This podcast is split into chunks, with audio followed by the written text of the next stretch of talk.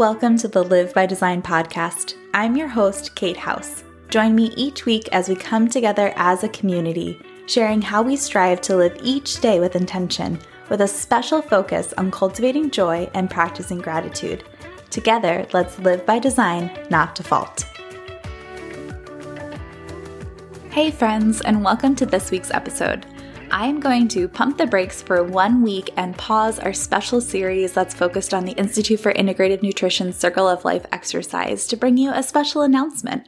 I am hosting my very first challenge. In hosting the podcast, I've realized that it really is a one way conversation. It's me sitting down week after week, sharing with you what's on my heart and what's swirling around in my head and what I think might be helpful or useful for you in your own personal life. But it really is just information coming from me to you. And I'm really grateful for that opportunity. I love that you're tuning in, but I really want to get to know you guys too. I want to connect as a community. And so for that reason, I'm hosting a meditation challenge and it will be held over on Instagram. So if you aren't already, go ahead and follow me over at Live by Design Podcast. I'll link to it below in the show notes. And I've already started posting and sharing a little bit about this mini meditation challenge I'm going to be hosting.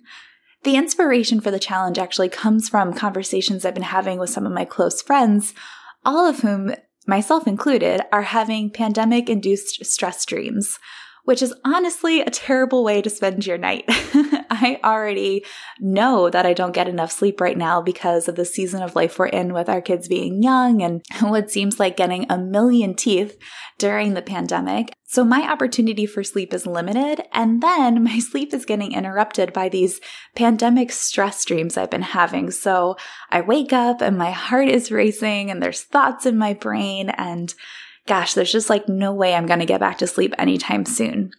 But I do find that when I meditate regularly, my anxiety and my stress levels definitely go down. And if I'm being totally honest, I haven't been in my regular meditation practice the last couple of weeks. So I'm hosting this challenge as an opportunity to one, keep myself accountable to my meditation practice, and then also to share it with you. I figure meditating sometimes can seem like this thing that's a lot harder maybe than it actually is, or more complicated is probably the right way to say it because while meditating is simple, it's not necessarily easy. It's definitely a practice. It's something that you commit yourself to doing. And yeah, your mind's going to wander and you're going to fidget and you're going to, to be checking the clock and see how much time is left. And that is part of the practice. And it gets easier with time. You are able to drop into this place of stillness and of breath and of just being beautifully in the moment a lot easier as time goes by. And I say that because that was my experience when I first started meditating. And I want you to feel like this is something that you can give a try. And it's a totally free challenge. And so if you give it a try and it's not your thing, then, you know, all it costs you is a little bit of time. Um, but maybe you tried this challenge and you realize that meditating really does help you with managing your anxiety and lowering your stress levels as it has for me. And that's my hope for you. For that reason, all the meditations that I email you every day of the challenge will only be 7 to 10 minutes long in length, so that way they feel really accessible.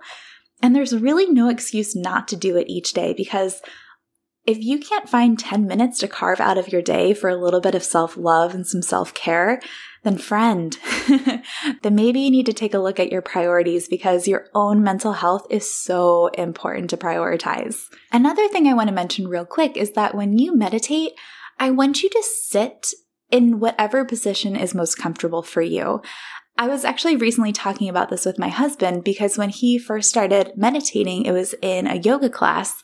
And traditionally, as yoga teachers, oftentimes will cue you to sit in an easy seat sukhasana, which is basically just a cross legged position. Uh, you can sit on a block or you can sit on blankets to help elevate your hips and release a little bit of the tension that might be there. But for people who aren't naturally flexible, that might actually be a pretty uncomfortable position to sit in. And I bring that up because you can meditate sitting in a chair with your feet firmly planted on the ground. You could sit on the edge of your couch. You could lean back on your couch. Sometimes I even meditate lying in bed. I like to listen to meditations as I fall asleep at night, which funnily enough is actually the thank you that I send to anyone who signs up for the challenge immediately upon signing up. You'll get an email with my free 15 minute guided falling asleep meditation. And that meditation is designed to do lying in bed. I mention all of this because I just want you to feel like you can do this challenge no matter where you are physically, no matter where you are emotionally or mentally, or what your stress or anxiety levels might be.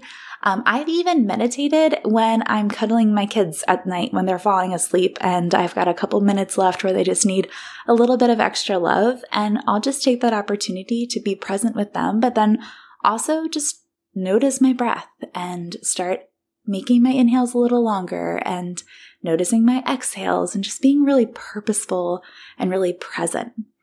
So, all that to say, you can meditate any time of the day. You could do it in the morning, you could do it at night, you could do it seated, you could do it lying down.